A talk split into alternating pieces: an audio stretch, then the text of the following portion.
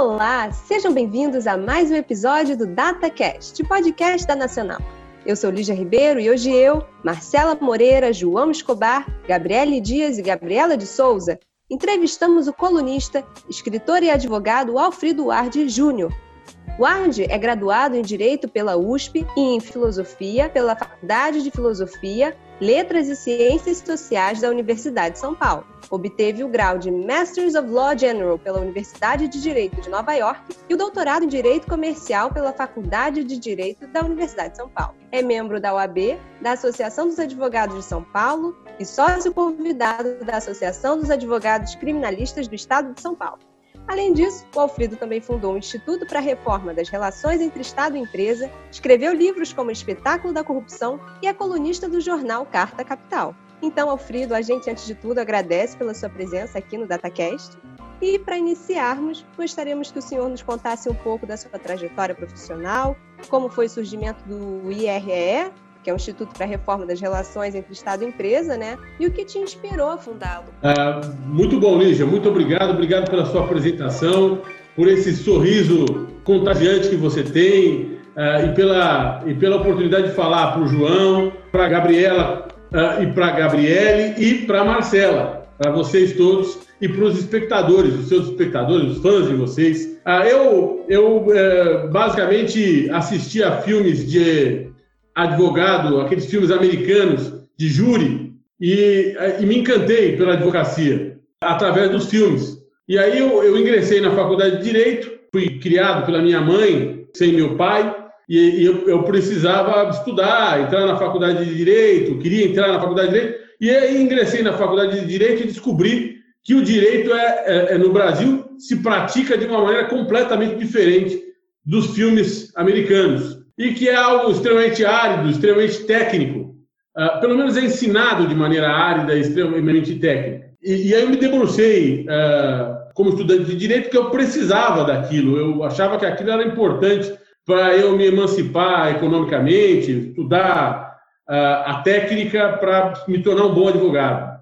Mas, de fato, em 2014, talvez um pouco antes disso, 2010, eu comecei a, a perceber que eu, eu, precisava ter uma atuação que desbordasse da, da atuação técnica do advogado que eu podia ter uma atuação política sendo advogado e não fazendo política tradicional, uh, me, me, projetando uh, como candidato a cargos eletivos, mas que eu podia ter uma função política na sociedade e qualificada, justamente pelo que eu tinha aprendido uh, como advogado e como estudante de direito. E, eu acredito que é importante dizer isso, porque nós estamos sendo ouvidos e vistos assistidos por estudantes de direito, né? Então, essa epifania acontece comigo lá por volta dos 35 anos de idade. Eu tenho 47 hoje. Vou fazer 47 dia 8 de setembro. E eu começo a falar para mim mesmo: olha, você precisa fazer projetos. Eu comecei. Primeiro fiz um projeto de lei de sociedades anônimas simplificadas.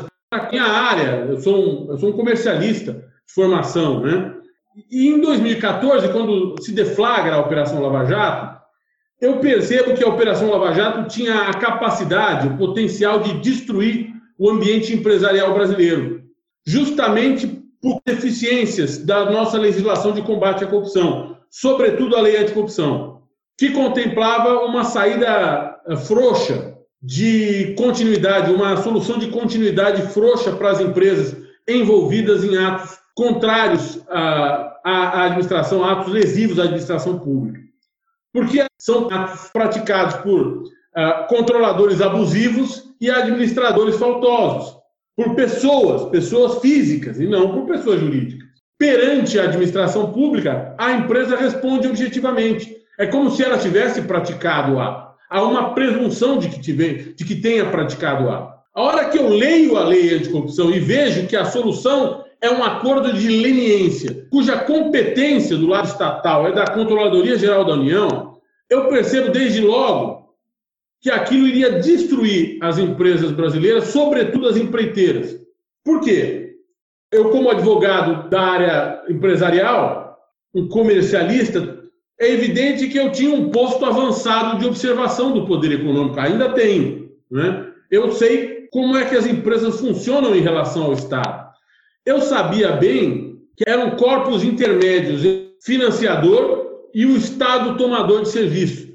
Tudo que elas faziam, nós estávamos falando de 29 empresas, a maioria brasileiras, tudo que elas faziam era contratar com o Estado. Elas contratavam empréstimos com bancos públicos, elas uh, recebiam financiamento por meio da aquisição de títulos de dívida por uh, uh, fundos de pensão de empresas públicas.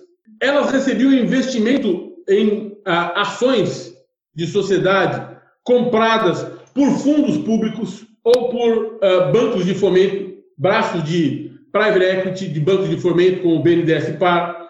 Elas basicamente participavam de licitações, celebravam contratos administrativos e concessões públicas. Era tudo que elas faziam. E o seu envolvimento na Operação Lava Jato, sob a luz dessa nova lei de 2013, a lei anticorrupção, fazia com que elas tivessem imediatamente um dano cadastral.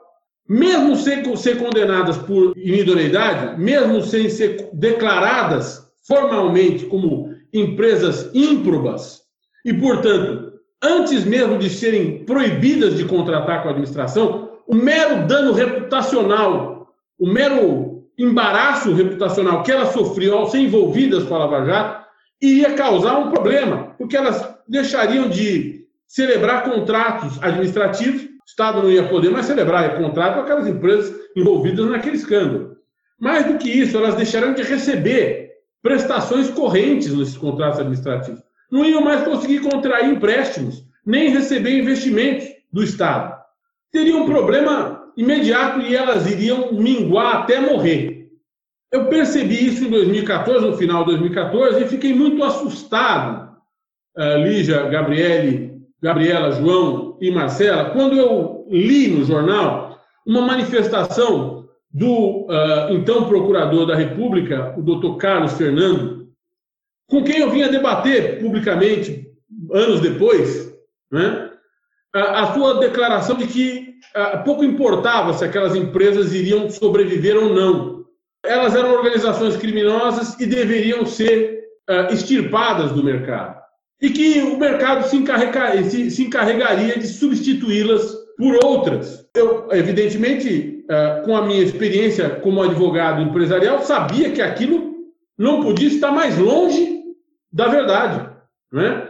Você não reproduz, você não cria do dia para a noite organizações empresariais pujantes uh, e eficientes a despeito da cultura de corrupção. Então, você pega uma empresa como a Odebrecht, uh, para a qual eu nunca trabalhei, viu? Diga-se de passagem. Tá? Importante deixar claro. Eu nunca trabalhei para a Odebrecht. Uh, ao contrário, tenho demandas contra a Odebrecht.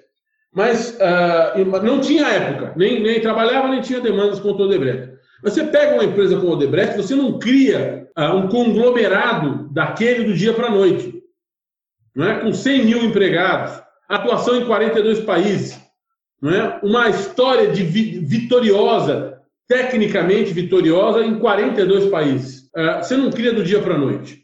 É, é, muito mais fácil depurar uma cultura de corrupção do que destruir a empresa e começar de novo. Aliás, não faz sentido nenhum. É, é o mesmo que botar fogo no carro que atropelou alguém. Né? Primeiro, o carro não atropela, quem atropela é o condutor.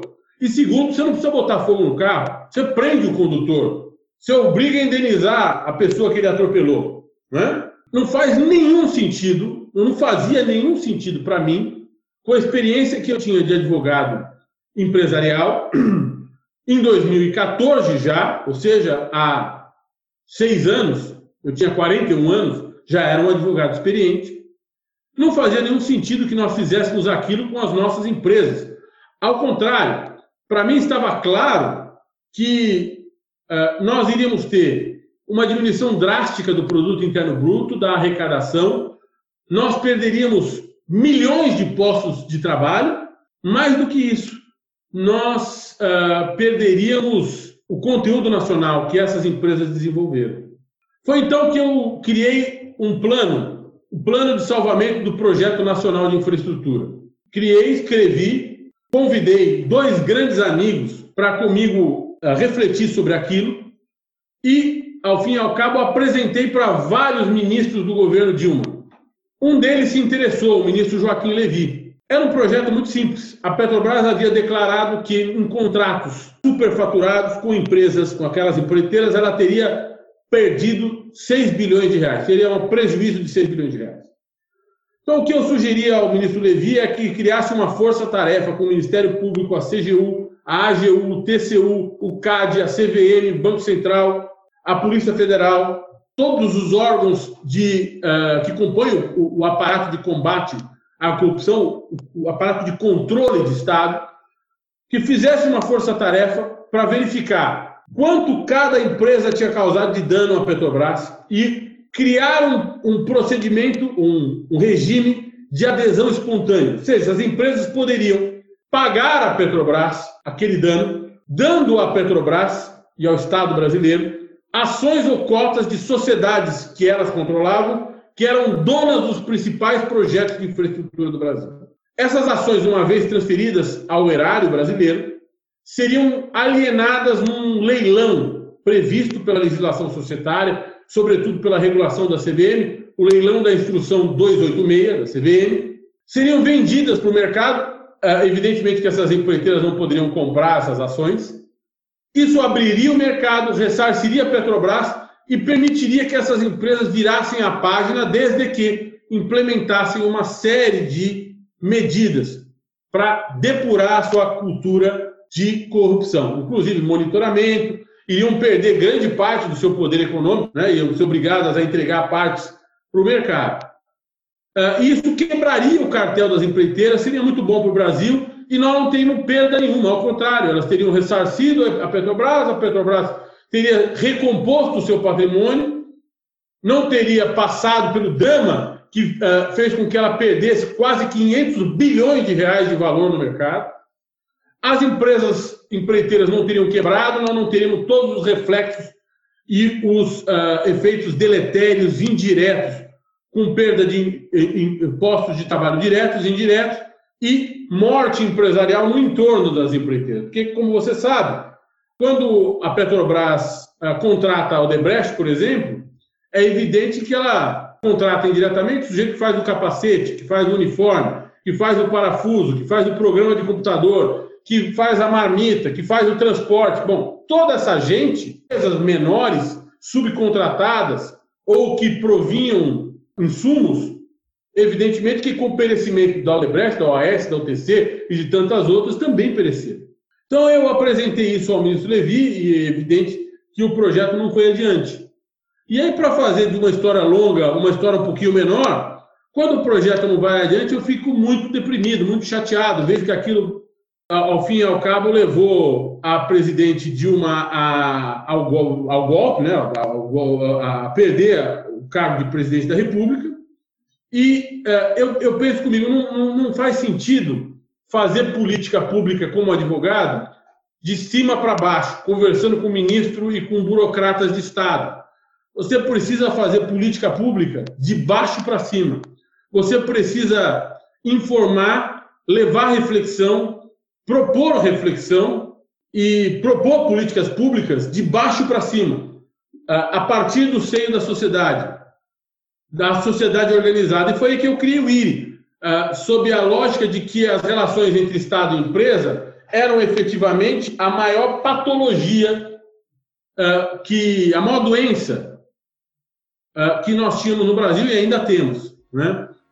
E a partir disso comecei a estudar os problemas ligados à corrupção, as suas causas, as suas consequências e aí por diante. É isso. Valfrido, a gente é, repara da, das suas obras, das suas colunas na Carta Capital, que realmente corrupção foi algo, é, é algo em que você quer sempre passar um outro tipo de concepção, criar uma concepção sobre a corrupção. Porque a gente vê que nas nossas mídias tradicionais a gente tem uma forma muito simples de tratar a corrupção, numa de que se alguém roubou, ela tem que ser presa, se o político roubou, ele tem que ir para prisão, se a empresa está envolvida em um escândalo de corrupção, ela tem que acabar, enfim, nesse sentido que você falou. E esse tema, inclusive, sempre foi utilizado em períodos eleitorais, em todos os períodos eleitorais. A gente viu, a partir da ascensão do PT ao poder em 2002, a gente vê um fortalecimento das instituições de combate à corrupção, o que, por sua vez, era até utilizado pelo partido como propaganda eleitoral e que depois veio alvejar ele próprio. E o que a gente quer saber é o seguinte: é, o que você acha que deu errado nesse fortalecimento e concessão de autonomia aos órgãos de combate à corrupção brasileira? E, na sua opinião, o que nos fez sair do engavetador-geral da República, lá do FHC, para a gente viver agora Sérgio Moro, o juiz Sérgio Moro? A pergunta ela é muito interessante, João, e, e a resposta é uma resposta multifária. Ela é, determina abordagens múltiplas, né? Mas vamos lá. Primeiro, a gente tem que entender que a corrupção uh, produz uh, consequências uh, muito claras. A corrupção não caracteriza necessariamente, não determina um impacto no crescimento econômico. Você pode ter países profundamente corruptos com grande crescimento econômico. Os Estados Unidos são um exemplo disso. Muito do que se considerou corrupção no Brasil, aliás, 90% do que se considerou corrupção no Brasil, é basicamente lobby, ou seja, financiamento da política, financiamento de campanha e financiamento de partidos, ou seja, lobby pré-eleitoral e pós-eleitoral, o que é moeda corrente nos Estados Unidos, cujo governo não é financiado pelo Corporate America. Evidentemente, num contexto de uma profunda racionalidade do financiamento da política. Aquilo tudo é legal, desde que obedecidas determinadas regras, aquilo tudo é lícito.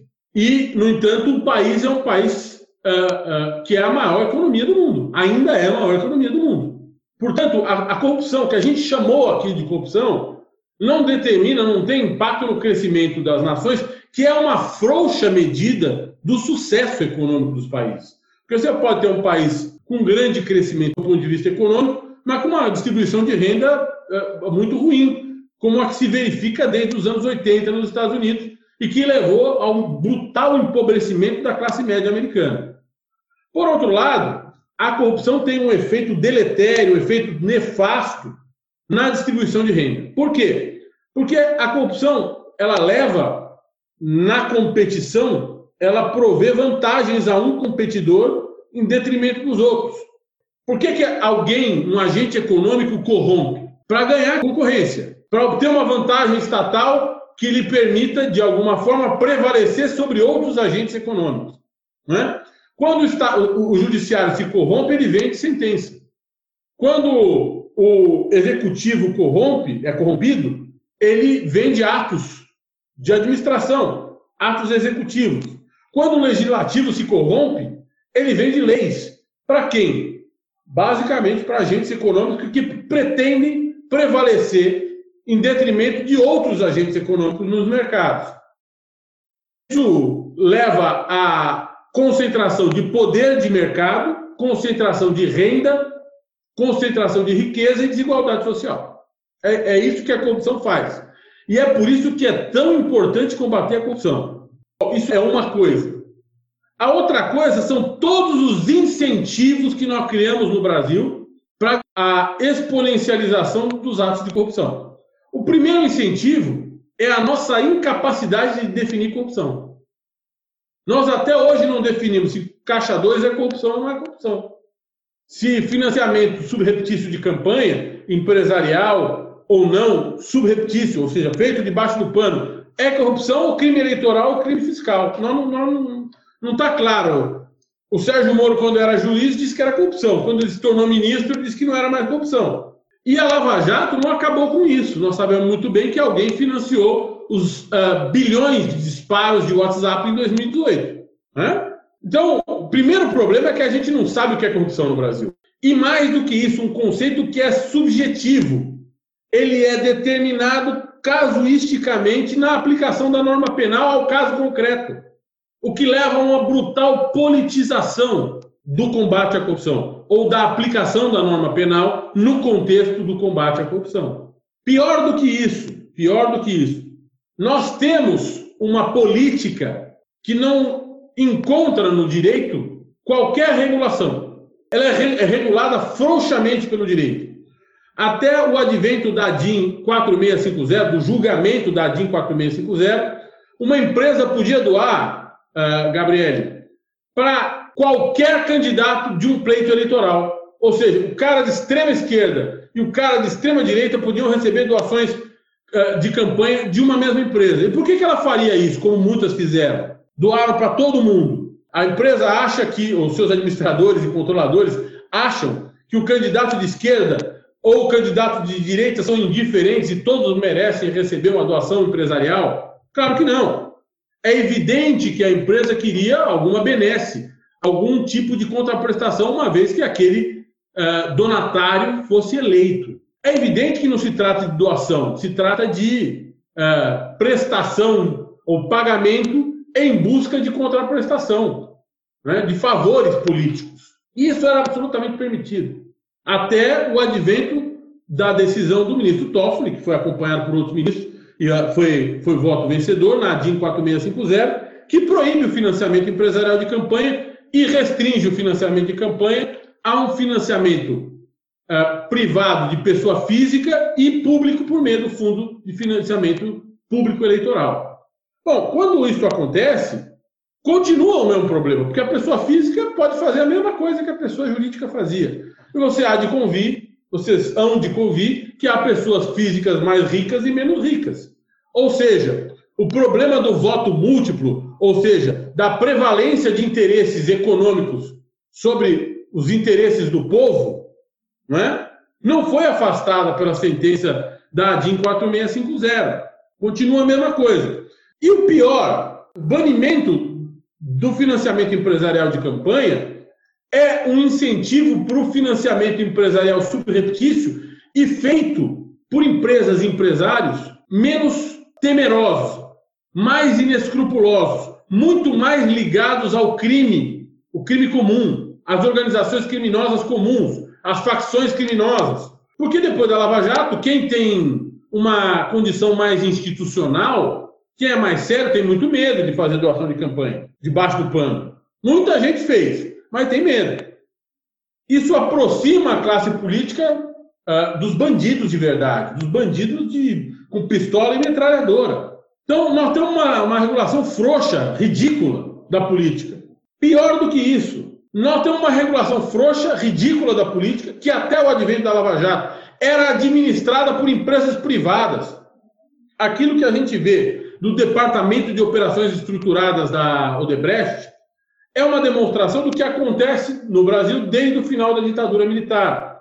Empresas privadas, empreiteiras recebiam dinheiro, um extra, nos contratos com entes públicos para fazer doações de campanha, ou seja, para entregar parte desse dinheiro para financiar a política brasileira num país de dimensões continentais que, em que o dinheiro é importante para fazer política. Você não faz política num país como o Brasil sem fazer viagem, sem se deslocar, sem contratar empresas de publicidade, sem fazer o que é que tem que ser feito para apresentar suas ideias. Então nós arranjamos um modelo aqui maluco em que uma empresa como a Odebrecht administrava o dinheiro público, é como se administrasse um fundo público, né, com dinheiro vindo da Petrobras, dos fundos de pensão, uh, de, de, obras públicas, né, para financiar os candidatos de todos os partidos, como vocês viram, de gente de esquerda a gente de direita, passando pelo centro. Nós tínhamos esse modelo de desregulação do lobby e nós importamos, sob pressão dos Estados Unidos, um, um modelo de combate à corrupção, não é? que onde quer que venha a ser aplicado, quando é aplicado num país onde não há regulação do lobby, transforma o lobby em corrupção e criminaliza todas as relações público-privadas. Portanto, nós não nos condenamos. Essa legislação a que você se refere, que é a legislação de 2013, é a lei de anticorrupção e a lei de delação premiada, ela virou um instrumento, evidentemente, de política judicial, de guerra comercial e guerra geopolítica. Né? Por quê? Porque nós trouxemos essa legislação que vem importada do FCPA de 1977, uh, eh, o Foreign Corrupt Practice Act dos Estados Unidos, vem importada sob pressão da OCDE num país onde não tem regulação de lobby. Então, quais são os erros? Os erros são essa falta crônica de coragem de enfrentar esse tema, porque ele não é popular, de enfrentar o tema do lobby, do financiamento de campanha, do financiamento da política, da necessária reforma política, de uma reforma política que não use o fundo é, partidário eleitoral, porque ele mantém o status quo. Os partidos grandes querem o fundo público, porque ele mantém o status quo. Ele é uma barreira de entrada. Ou seja, nós continuamos com problemas muito graves de indistinção do financiamento da política e da corrupção. Eu vou pegar um gancho aí nessa última pergunta. Eu separei aqui um trecho do, do livro Espetáculo da Corrupção. Inclusive, queria fazer um comentário aqui um pouco pessoal. Eu é, atuo na área de insolvência desde 2016. Legal. E eu pude ver, assim, muito na prática tudo que você fala nesse livro, porque eu pude acompanhar é, processo de recuperação judicial e falência de diversas dessas empreiteiras, e, assim, é impressionante como realmente a Lava Jato é um marco na história da insolvência assim, no Brasil, principalmente na história recente, né? Eu não acompanhei inteira, até porque a lei também é nova, mas é bastante impressionante. Mas eu separei esse trecho aqui que você fala. Não precisamos destruir o capitalismo para combater a corrupção, alvejar as empresas para coibir os maus empresários e destruir a política para extirpar os maus políticos. É, nesse sentido, eu queria perguntar como é que a gente pode tratar o debate sobre a corrupção com pragmatismo e dissociar ele dessa carga moralista que se faz nessa discussão e principalmente porque a mídia ela reforça muito o tempo todo é, que esse debate tem que ser moralista. E eu também queria que você é, falasse qual você acha que é o papel da negação da política né, nesse excesso de moralização desse debate. Muito bom, Marcela, sua pergunta é excelente. E, de fato, nós nunca tivemos tantas uh, recuperações judiciais e falências ajuizadas, e isso, nós considerarmos apenas as médias e grandes empresas, que se valem da recuperação judicial, porque as pequenas nem recuperação judicial fazem, elas simplesmente deixam de existir, né? Mas a sua pergunta ela, ela, é muito, ela é muito profícua, ela é muito útil. Vamos lá. Na realidade, nós temos um problema muito sério, né? Que começa com a inversão da ordem constitucional. O que, o que é o constitucionalismo? O que são as constituições modernas? Elas são um marco que inverte a dinâmica de relações entre a política e o direito. Né? O direito passa a não exercer mais relações de vassalagem com a política, ele está em relação uh, horizontal, ortogonal com a política. Ele tem seus fins próprios, ele deixa de servir a política.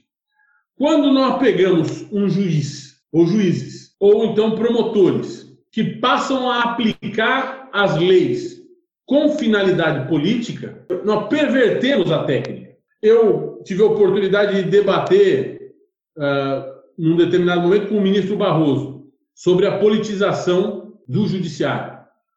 Se nós uh, olharmos para aquele momento em que o juiz Sérgio Moro revela uh, as conversas entre a então presidente Dilma e o ex-presidente Lula, nós temos basicamente duas conclusões a tirar.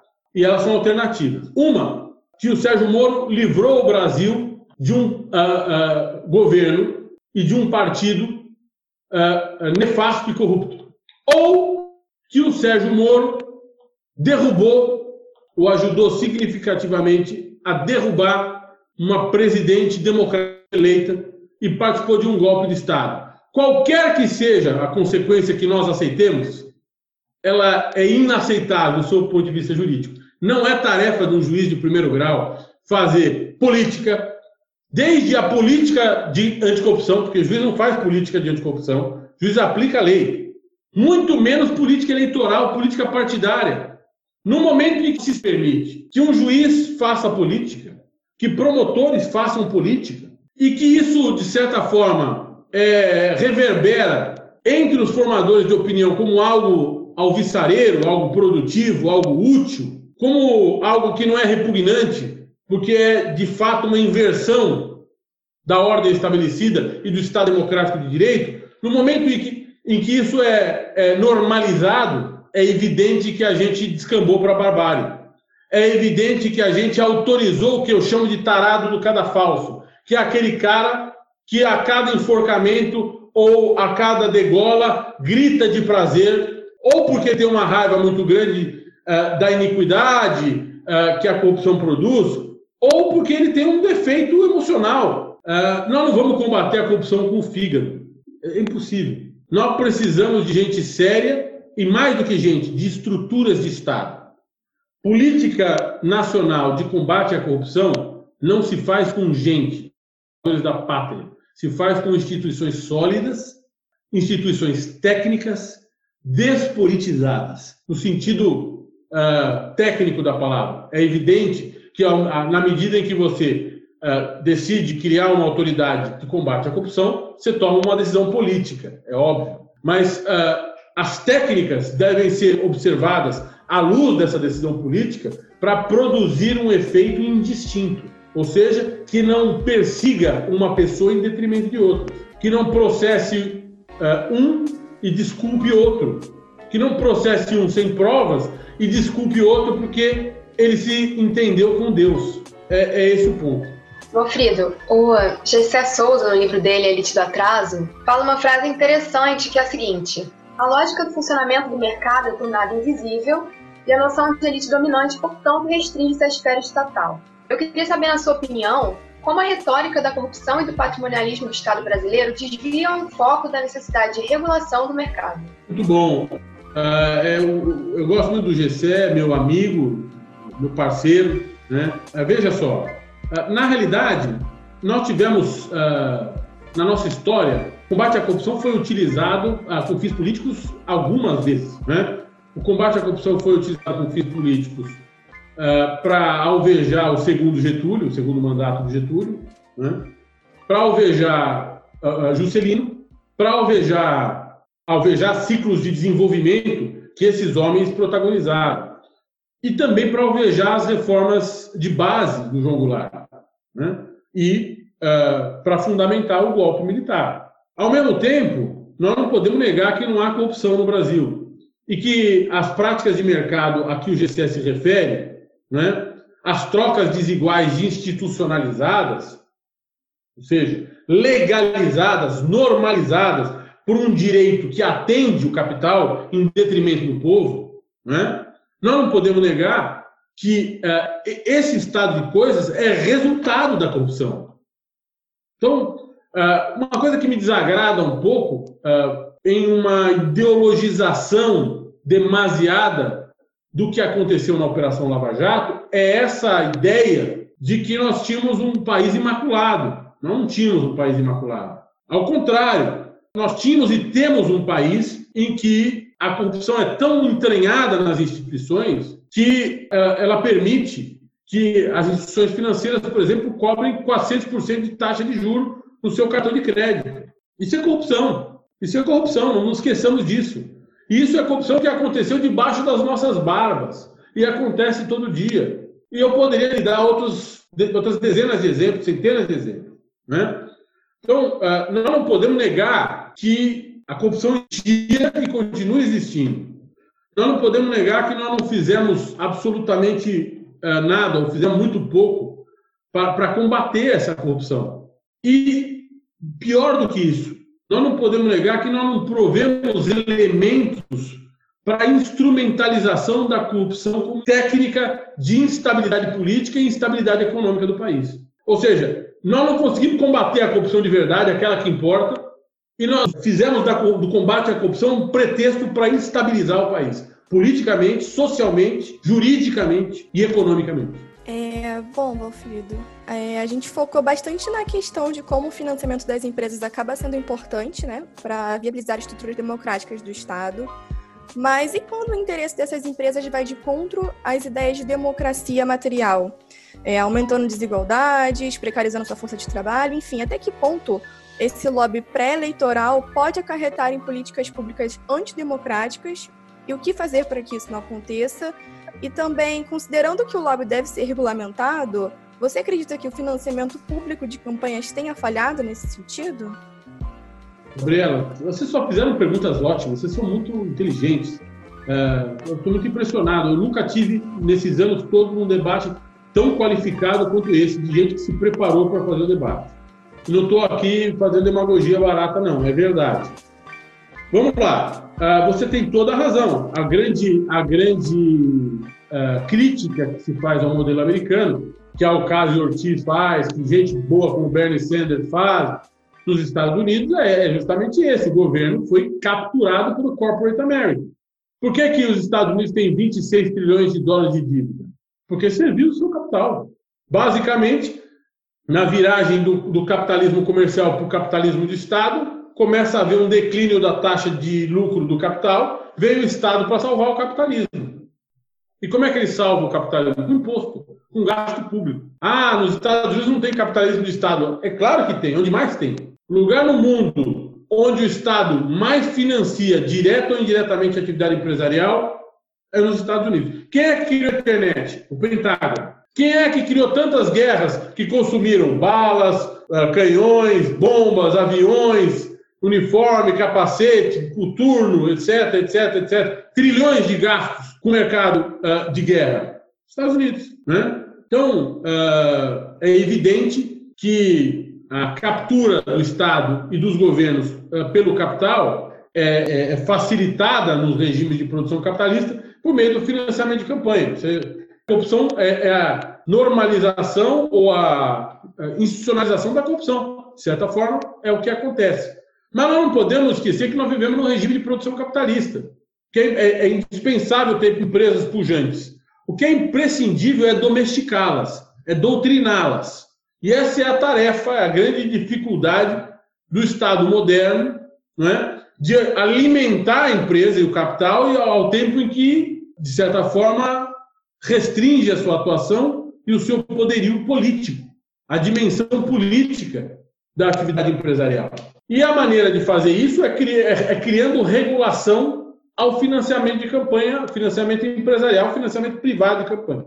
Uma das maneiras de fazer, e eu sugeri isso em 2015, é por meio do financiamento associativo.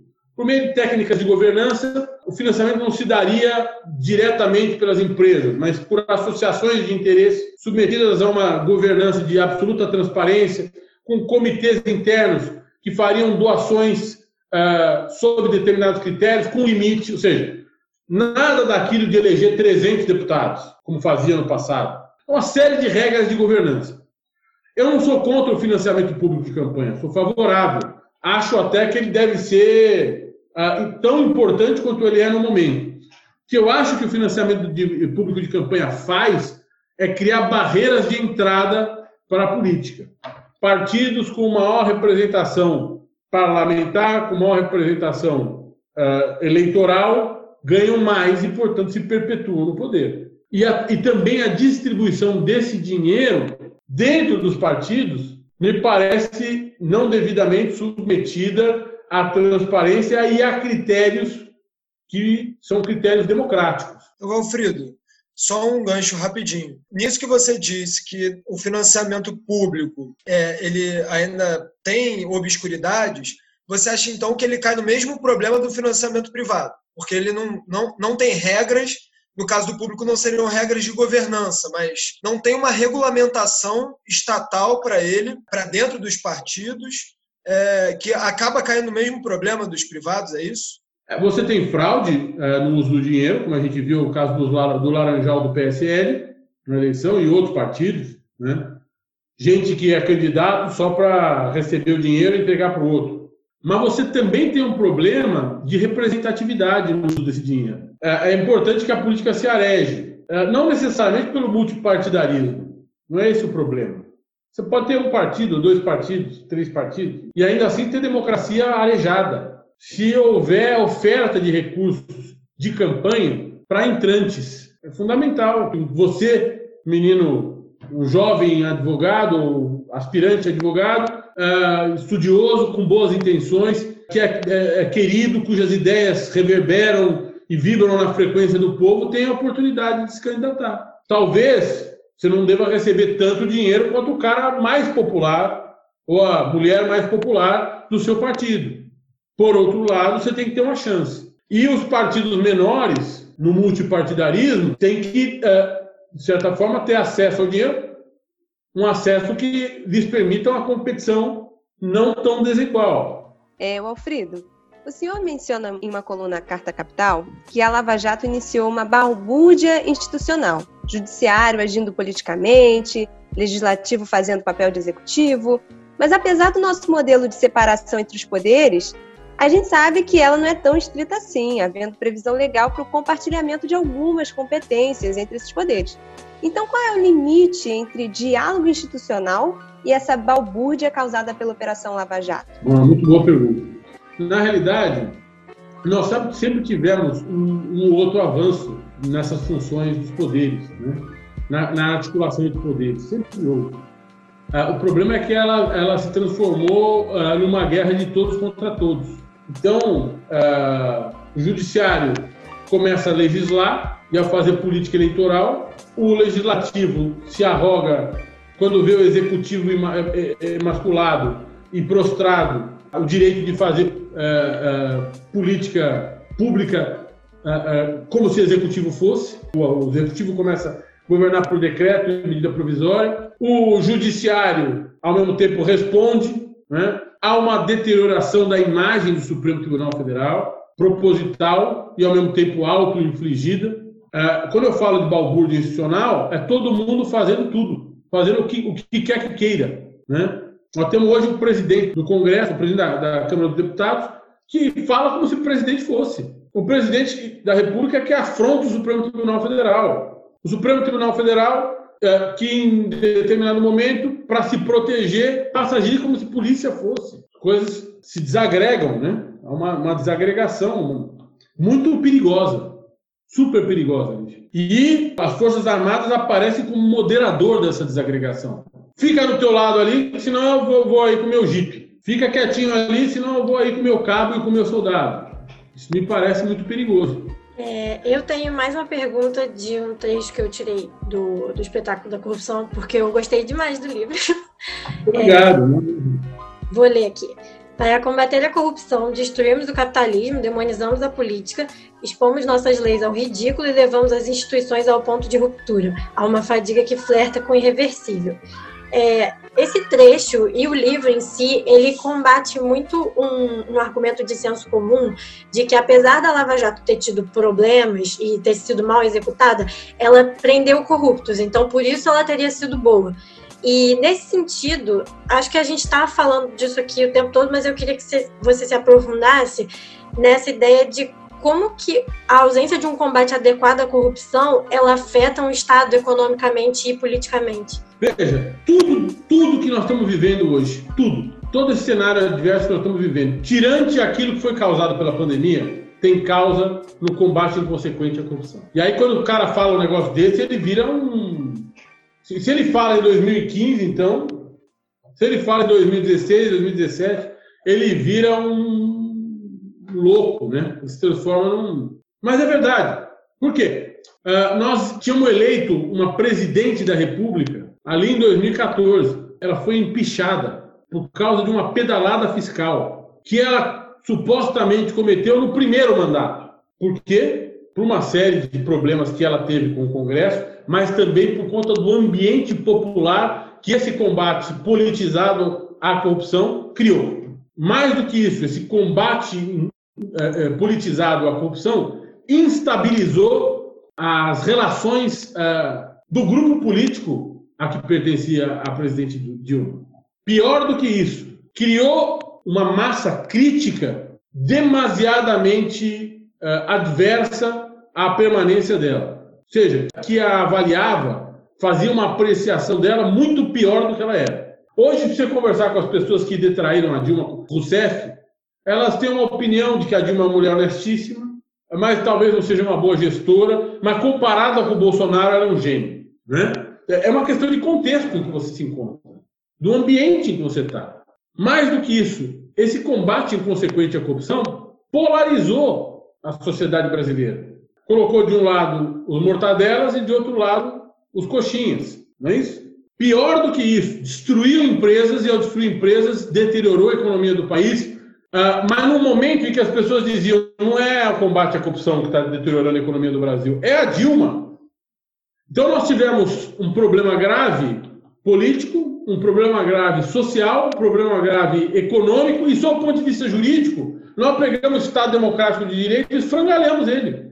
Nosso sistema de justiça foi bombardeado, foi, foi desgraçado, como eu gosto de dizer, ao ponto de ruptura. Por quê? porque ele foi desnaturado. foi transformado numa outra coisa. O, o Sérgio Moro costuma se defender dizendo o seguinte: eu tive as minhas decisões confirmadas pelo uh, Tribunal Regional Federal, pelo STJ e pelo STF. É verdade. Num determinado momento, ninguém ousava tamanha a pressão popular, ta, tamanha a, a convicção e a virulência de um pedaço da população, nenhum juiz ousava discordar daquelas decisões, por mais absurdas e desamparadas de provas que elas fossem. Ninguém ousava entrar num avião depois de, de desconfirmar uma decisão do Sérgio Moro. Basta fechar os olhinhos e pensar em quanta gente foi espicaçada publicamente, foi destruída publicamente em aeroportos nesse país, em restaurantes. Então, é, é isso que o combate inconsequente à corrupção fez, ou faz. Ele destrói a política, destrói as relações sociais, polariza a nossa sociedade, acaba com a economia e o que é que faz com o direito? Nós estamos agora catando os caquinhos e tentando colar. Então, já nos encaminhando para o fim do programa, Alfredo, conta pra gente quais são as suas recomendações de livros, filmes, podcasts. Se você quisesse promover um pouquinho, não tem problema também. Eu estou lendo um livro de um geógrafo inglês do século XIX, século, começo do século XX, chamado Halford John uh, Mackinder. Esse cara basicamente explicou a Primeira Guerra, antes da Primeira Guerra acontecer, a Segunda Guerra, antes da Segunda Guerra acontecer, a criação da OTAN, a Organização do Tratado do Atlântico Norte, e os conflitos entre Rússia e Estados Unidos. Todo mundo deveria ler para entender o que está acontecendo no mundo hoje. O cara que escreveu no começo do século XX, um livro que eu indico. E não tem nada para promover, eu fico feliz da vida com os elogios de vocês, com o fato de vocês terem lido o meu livro, é, com o fato de vocês terem interesse em conversar comigo. E eu só tenho a agradecer. A juventude e a inteligência de vocês me inspiram. Então, pessoal, a conversa foi ótima, mas infelizmente o DataCast vai ficando por aqui. Nesse episódio, você conferiu a participação de Lígia Ribeiro, eu, Gabriele Dias, Marcela Moreira, Gabriela de Souza e João Escobar. Mais uma vez, Alfredo, eu queria reiterar nossos agradecimentos pela sua presença. É, leia o espetáculo da corrupção, já que ele não promoveu, eu vou promover. E perguntar se tem algum recado para deixar para os nossos ouvintes, umas últimas palavrinhas. Que eles é, entendam, que os, que os alunos e as alunas entendam que a função do advogado é algo que desborda a função técnica de resolver problemas dos seus clientes os advogados devem se imbuir de um espírito público e ajudar a transformar a sociedade uh, e fazer o bem. É uma coisa que uh, eu tento trazer para minha vida. Beijo para vocês. Obrigada, meu filho. Boa noite. Foi um Obrigado. prazer. Então é isso. Até a próxima.